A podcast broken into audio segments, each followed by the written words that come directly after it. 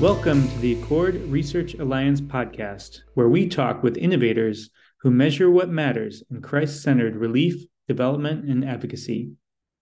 I'm Rodney Green, Senior Manager of Monitoring and Evaluation at Compassion International, and today we share with you the keynote talk that Dr. Jayakumar Christian gave at the Accord Research Alliance Intensive this past October 11th, 2022. The theme of that intensive was Nothing Without Us, a kingdom perspective for sharing love and power in evaluation and research practice. And Dr. Christian's opening keynote talk was called Foundations for a Kingdom Perspective. As you will hear, Dr. Christian challenges us to avoid falling into the trap of playing the power game and of slicing off a spiritual dimension from other aspects of our lives, including economics and politics, and urges us to redefine power based on a theocentric approach that points to God as the holder of all truth and power, to see the extension of the kingdom of God as our purpose, and to placing relationships with those in poverty front and center in all that we do and measure in the context of the kingdom.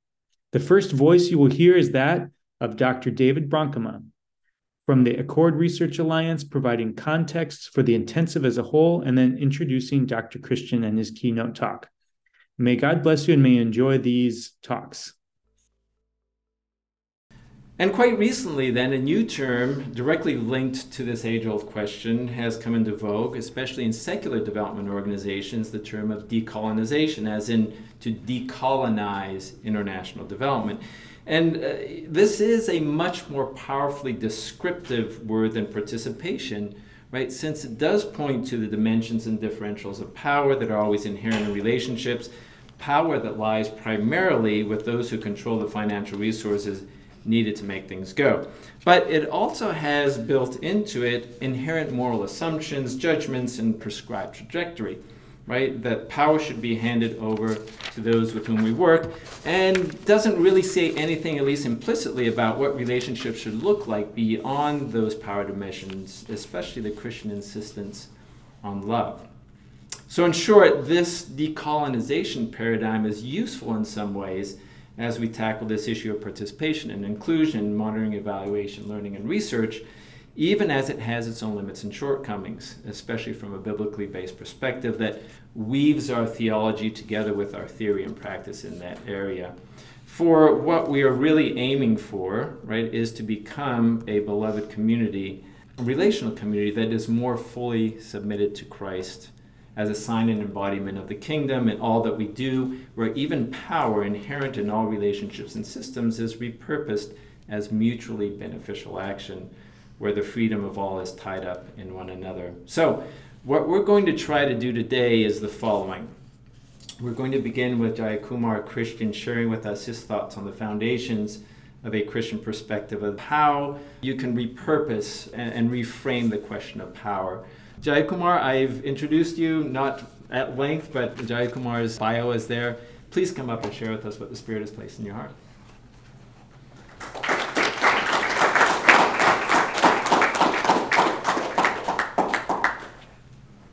I want to thank David, Nina, and Joe for walking with me through this preparation. It has been a privilege, and I want to thank Subodh for nudging me to participate in this Accord conference. This is my first time, so I had to start from the question what does Accord really mean? So you're probably very well aware of that. So I want to thank all of them for this privilege. You have your Bible in whatever form, if you could look at Second Corinthians chapter 10.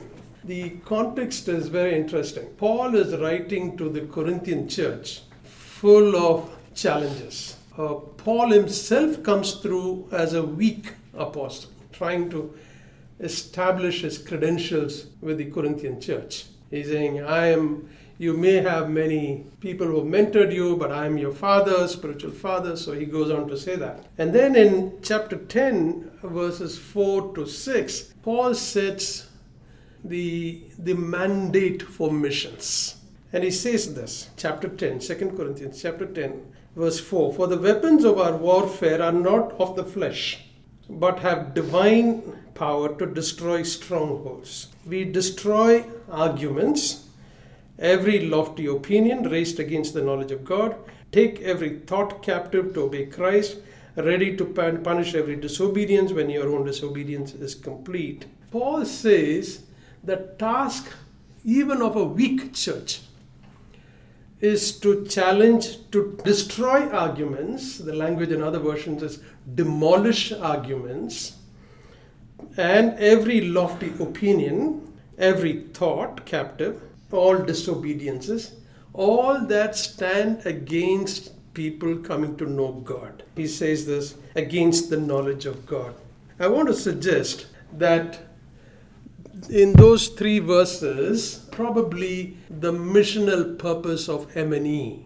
That is why you are involved in M&E. You're not involved in M&E to establish the uniqueness of Christian organizations. That great brand people can do that for you. Brand uh, managers can do that for you. You are not there doing M&E just to say, what a good boy am I. Why waste a whole lifetime on saying that? Because you know we are all redeemed sinners at the end of the day. So we really don't need to waste our time on that. The intent of doing M&E, you use many, many languages to communicate kingdom impact with evidence beyond anecdotes, all kinds of things you said. Primarily, and I want to suggest, is to demolish and destroy arguments that stand against the knowledge of God. And I want to suggest the context in which you and I work in humanitarian industry is a context that is hijacked by secularists who don't require a hypothesis of God. That is why you are involved in M&E. To be able to challenge the humanitarian industry itself. The poor really don't need convincing that you're doing good work. You know, they're so grateful. You, know, you walk into any community, they will say, Uncle, so grateful that my child is able to go to school. You know, this they tug in your heart, even if there is no conversation. But you and I are involved in a prophetic ministry to challenge the humanitarian industry itself with evidence. That is why you are involved in M&E. And remember, the God that you, you and I worship never makes mistakes. In his economy, there's nothing where he says, I wish I can start all over again. He never makes mistakes. So this morning, I want to suggest two things even as we look at these thoughts or these mandates that we are dealing with, like participation, shifting power, power sharing, diversity, inclusion, empowerment, decolonization, none of our M&E is value neutral. They come with value bias. So also these terms come with value bias. You and I are called to challenge that value bias itself, not just use their frame and say, What a good boy am I. We probably will just be reinforcing those values. We are not here. This is about power. The language of power is all written all over participation, shifting power, power sharing, decolonization is clearly about power. The instruments for to further our power conversation are instruments that are so familiar for NGOs we are, after all, people with resources. Go to a people without resources, have access to knowledge. To a people without knowledge, probably have rich experience, and we say, no, that's good for nothing. We have our own experience. We have all other complicated, other, uh, other assets which we bring to this power relationship. The challenge for us as kingdom people is to not just simply power, play this power game well don't waste your lifetime playing power game well. And the risk in talking about kingdom and power, it will invariably backfire into your organization. It'll ask questions, so how is power practiced within your organization? So you can't do it just for the poor and say, oh, we've done it. It'll unfortunately ask this embarrassing question, how am I treating my colleagues in the office? That's the risk in doing this kingdom conversation. It's that two edged sword. It asks this embarrassing question about Jaykumar's life itself. So, the first thesis that I want to suggest for our conversation, think with me, is we are not called to simply refine power or play that power game well.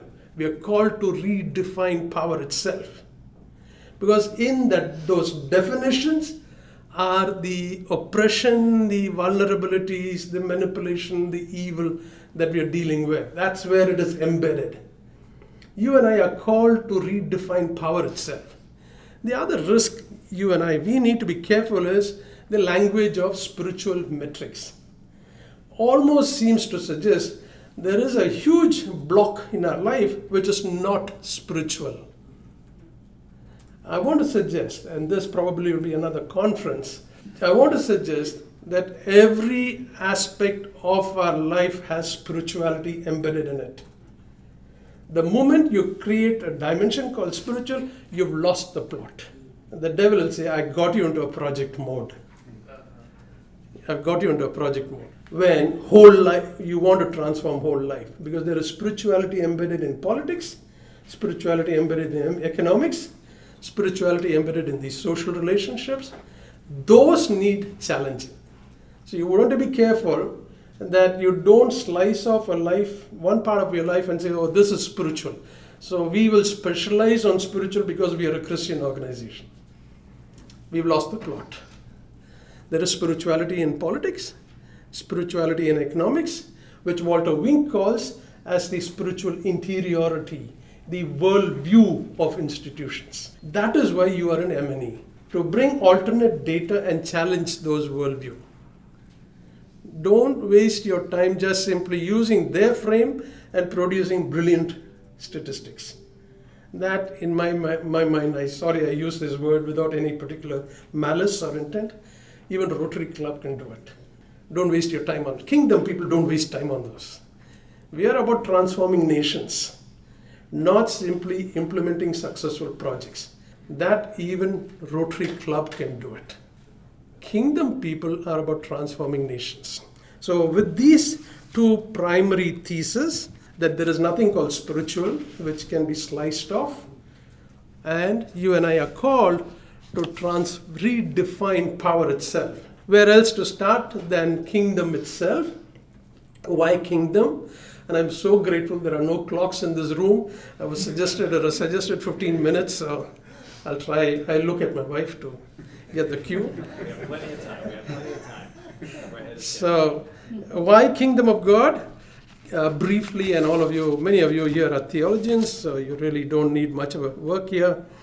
Uh, basically, to suggest there is nothing outside the scope of this thing called the rule and the reign of God. Uh, Abraham Kuyper says this there is no thumb breadth of space about which our God doesn't say, That is mine. That's a brilliant summary of scope of the kingdom of God.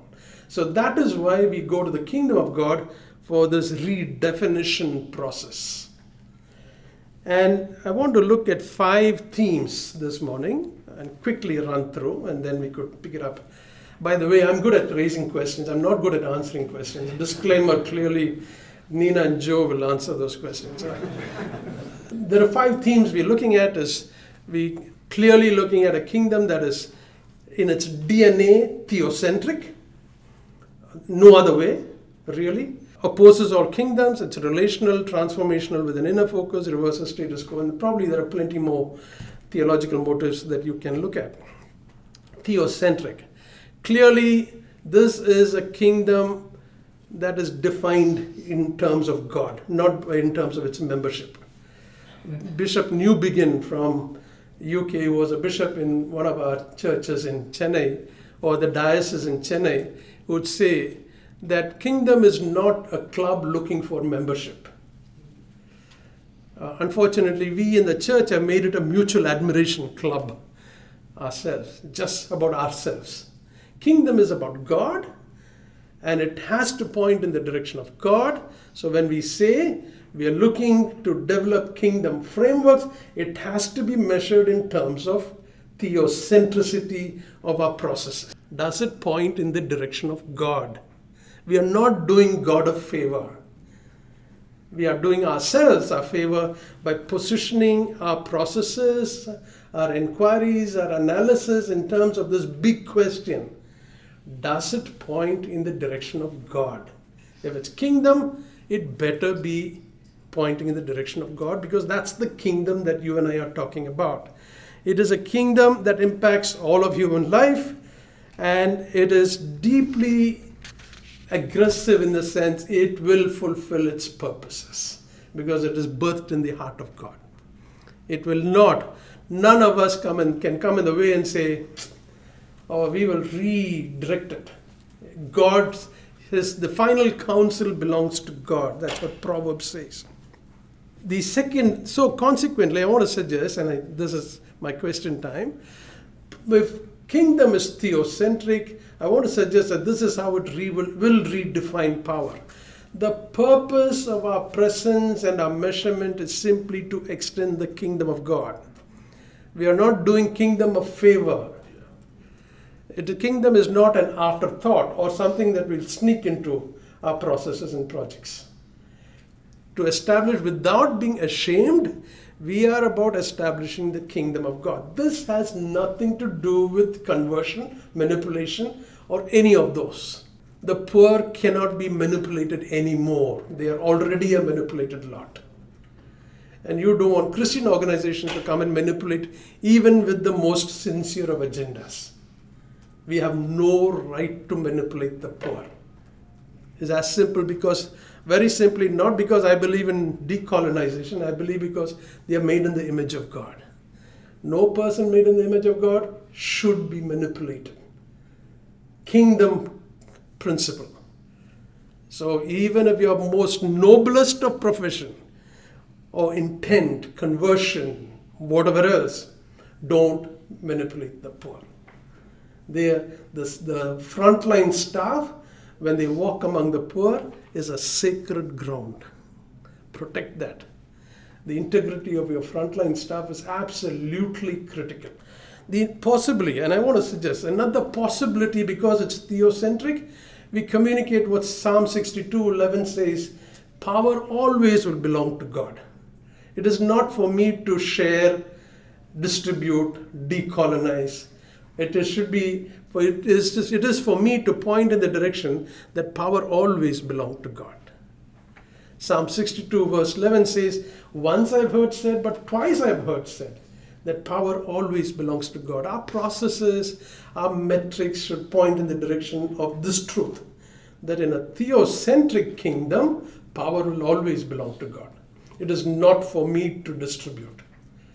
I am still a recipient of that power. I'm only a steward, never an owner to decolonize or share or distribute. Because I'm a steward, I know because I'm a redeemed sinner. And I will always be a steward. The moment I pretend, even if it is a big organization like World Vision, when we pretend power belongs to us, we make life bitter for everyone around us. We need to be careful. Power really belongs to this theocentric kingdom. It's a prophetic act. Your M&E is a prophetic act, like Paul says, to demolish and destroy every thought. That is why you and I are called in M&E. If there is one aspect of any organization that is that has an advantage to provide thought leadership, it's the M&E function to provide thought leadership to an organization, not just within the organization, but to an industry itself. And because it's theocentric, you and I are called to be dependent on God by choice, not out of necessity. The second theme that I want to suggest is this kingdom opposes all other kingdoms. It will not coexist with any kingdom. This kingdom does not coexist. Our metrics and measurements and our processes and our life cannot play God in the lives of the poor. It's as simple as that. Why? Because that's the nature of the kingdom. Not because the industry wants it that way. The nature of the kingdom is in this kingdom will not tolerate even Jaykumar playing God in the lives of anyone, however noble it might be. This king, this God of this kingdom will be ruthless when that happens. It will not coexist. It'll constantly challenge evil, manipulation, oppression in the society. That's the business of the kingdom. You and I co work with this God. We are stewards, we are never owners of this process. We will always be, so that when people look at our lives and our processes, they should arrive at God conclusions rather than making Jaykumar God. The poor will easily give you God status because, after all, you're doing good for them. In my country, they will call me Bhagwan very easily. You're Bhagwan. Why? Oh, you took my child to the hospital. That's all so easy to become a Bhagwan. The poor will easily ascribe for you and me the Bhagwan status. Be careful, don't play God in the lives of the poor. Because when someone played God in the lives of the poor, that's when they birthed poverty. That's when they birthed poverty, and that's what you and I are up against this tendency to play God. We don't decolonize because that's the latest in the humanitarian industry, because that's the way of life, that's the normal, always normal in the kingdom of God. It will never tolerate. Conflict is inevitable in the kingdom because it opposes. It opposes all other kingdoms. Conflict, if you read, read Luke and Acts and highlight all those portions where the, those audiences of Jesus were upset against Jesus, I was surprised. 9.99 out of 10 times, Jesus provoked those anger. When he could have actually healed that man with a withered hand, on Monday he will heal it on Sunday, Saturday. He was about upsetting status quo, clearly. God plans his greatest plan of salvation where in a home that could not even afford a turtle dove or a young pigeon for the first son's dedication. Complicated God we have. He always makes the wrong choice. to provoke. You and I in M&E are called to provoke the humanitarian industry. Don't let the secularist hijack that industry. It was birthed out of noble purposes of, by churches and missions over years. Today, they have hijacked it lock, stock, and barrel. That is why you are in M&E, providing thought leadership on behalf of your organization, behalf, behalf of the church, to transform the humanitarian industry. So, if the kingdom opposes all other kingdoms, some suggestion on how it redefines power, it will always be disruptive. It will raise the awkward question. Moltmann would say it will raise the question of meaning because in those meanings are embedded flawed worldviews, flawed ideologies. Don't just take questions at its face value, challenge the question itself. Where did I learn this? From Jesus. He is in the habit of answering a question with another question. Must be so frustrating for the young ruler. Now I come here to ask this question. Everybody is saying he answers great questions, and then you go and ask him, "Who is my neighbor?" By that, and he tells me a story.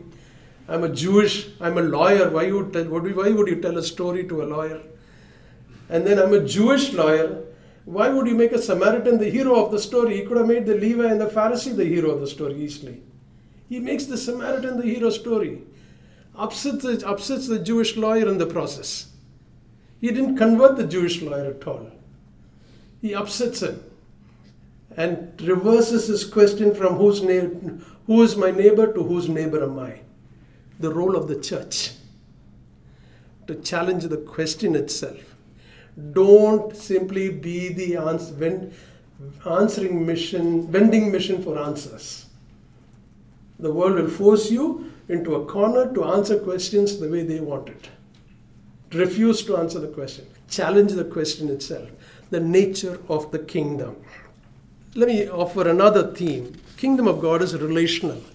It's, this is, after all, the kingdom of a triune God who exists in relationships. There is a theme that runs through the scripture, which is the covenantal theme. It'd be good for us to study that in Old Testament. New Testament, then you have the brilliant testimony of Paul in 2 Corinthians chapter 13. He says, This is how I loved you. A church that did not love him. And he says, This is par excellence love. Kingdom of God is relational. It's a kingdom of a triune God. It's a personal, personal kingdom. It's not just simply a concept or an idea or a system or a structure or an institution or an ideology that is being birthed. It's a, it is a kingdom that invites us into relationships. Relationships matter in this kingdom. That is why it is important in our methods and metrics that we constantly shift to the other. There will be space for others in this kingdom. Always. That's the nature of this kingdom. Because it's the kingdom of a triune God. He transforms relationships. Learning to read relationships. If poverty is about broken relationships, you and I need to measure the healing of relationships. Are relationships being healed, not just whether all these little nuts and bolts are in place. The nuts and bolts will be in place, but the bones will not stand up. There won't be life, it'll still be dead bones. You want to breathe life into it. So you want to look at transformational of transformation of relationships. Some possibilities. How does it redefine power? It's definitely beyond simply mobilization of people and community organization and all those things that we learned. It'll never exploit numbers. People will not be reduced to simply numbers and issues. We need to be able to give flesh and blood to these people. How you do it? Remember, my, my task here is only to raise questions, not to answer questions. You want to look at those numbers and bring it to life to people who want, for whom it is important. And it calls for our processes and our presence among the poor, calls for investment of relationships among them. Our relationships matter as agents of transformation decolonization, power sharing, whatever else we might call it, is not just a strategy being rolled out, it's a life being invested. Those at best are only platforms. Don't confuse platforms with purpose. You and I are called to invest life, invest relationships. And it is important for us to recognize the devil will do everything to destroy those relationships. He will do everything to destroy relationships. And you and I cannot afford to have broken relationships because the rule in life heal people, heal others. Hurt people, multiply hurt. How do I share power? Invest life. All my processes, projects, at best are only platforms so that I can invest life. And we have seen this over and over again in World Vision many years ago. We worked in North India. Samson would know, he was there. And in this community, we worked as part of our community mobilization piece. We worked, we had a village committee. The head of the village committee was a strong Hindu fundamentalist. And he was a good friend of World Vision. And when his state president heard that this member of his is working with a Christian organization, he was very anxious. So he came rushing to this project, which is close to in North India and Rajasthan, and he came and met his member and asked, "Is it true that you work very closely with World Vision?" He said, "Yeah, they're good people. They do this, A, B, C, D, and all those kinds of things." Then he said, "Do you know they're a Christian organization?" He said, Yes, I know they're a Christian organization. He said, Do you know these Christian organizations, after they may lay roads and clinics and everything else, they will ask you to become a Christian. And so our friend, our Hindu fundamentalist friend, told his state president, If you look at their lives, you will also want to become a Christian. Investment of life. Investment of life. Kingdom demands investment of life. Devil will do everything to break relationships. You know, the devil is in the business of making sure his will will never be done on earth as it is in heaven. Let me offer you another theme for you to consider. Transformation eh, in the Old Testament, the difference between the religion of Yahweh and the religion, Eastern religions at that time, the religion of Yahweh constantly called attention to the inner person. Worship Him with your heart, with your intent, with your spirit, everything else. It's calling attention to the inner person was the nature of Yahweh's religion. And this very interesting theme, sorry, very interesting theme is this demands inner righteousness. It is not about systems and structures getting transformed, it's about asking the fundamental question about the person itself, the worldview of the person, the worldview of systems and structures. You're called to challenge the person. You are called to transform the persons. In the study on uh, the last day, 13th, I, have lost track of when Monday falls and when Tuesday falls, but on 13th, we will look at the need for redefining empowering empowerment in a way that it will encounter Jesus Christ. In the kingdom, this encounter is integral. It demands inner righteousness and calls for obedience. Let me offer you some possible redefinitions. You and I are called to transform the inner person simply because of this no brainer in the kingdom that you and I are made in the image of God. It's as simple as that. This image is not an earned image, it's simply an image that is gifted. We work with the poor, we decolonize or do everything else simply because they are made in the image of God. It's as simple as that. We don't do it because we will stand out as an organization that is brilliant as far as getting our Power Act right. Remember, you and I are in the business of redefining power itself. You and I uh, invest ourselves among the poor because they are simply because they are made in the image of God. The world will like to tell the poor they are not for made in the image of God. They are good for nothing. That's the, that's the key message from the world. The presence of Christian organizations like yours is simply to communicate just one message. We are here because you're made in the image of God. That is the most liberating message you can communicate, the most empowering message that you and I can communicate. This kingdom of God being affirming in person requires that you and I invest our life itself among the poor. Incarnation is not an option. Incarnation is not simply about geographies, incarnation is about lifestyle, is about relationships. You and I are called to incarnate. That's how this kingdom functions. Because the inner person matters. You and I are called to invest life. Because in kingdom, life transforms lives. Programs never transform. Projects rarely transforms. Strategy, forget about it. Metrics, no way. They will never transform. Finally, through all this, the people should be able to see the person and say, wow, that life I want to follow. All your metrics, measurements, M&E projects, simply a platform for you to invest life so that the poor and the stakeholders and the donors and the boards and everybody will arrive at God conclusion. Simply to be able to say, this would not have been possible if it was for God, if it was not for God. Remember, all that we call as accomplishment and achievements constitutes only 10% of this business. 90% is God's. All that we are doing, calling impact and other things, hardly attributable to us. It is just simply God. So the board should be able to look at all the data and say, wow, this must be God. This must be God.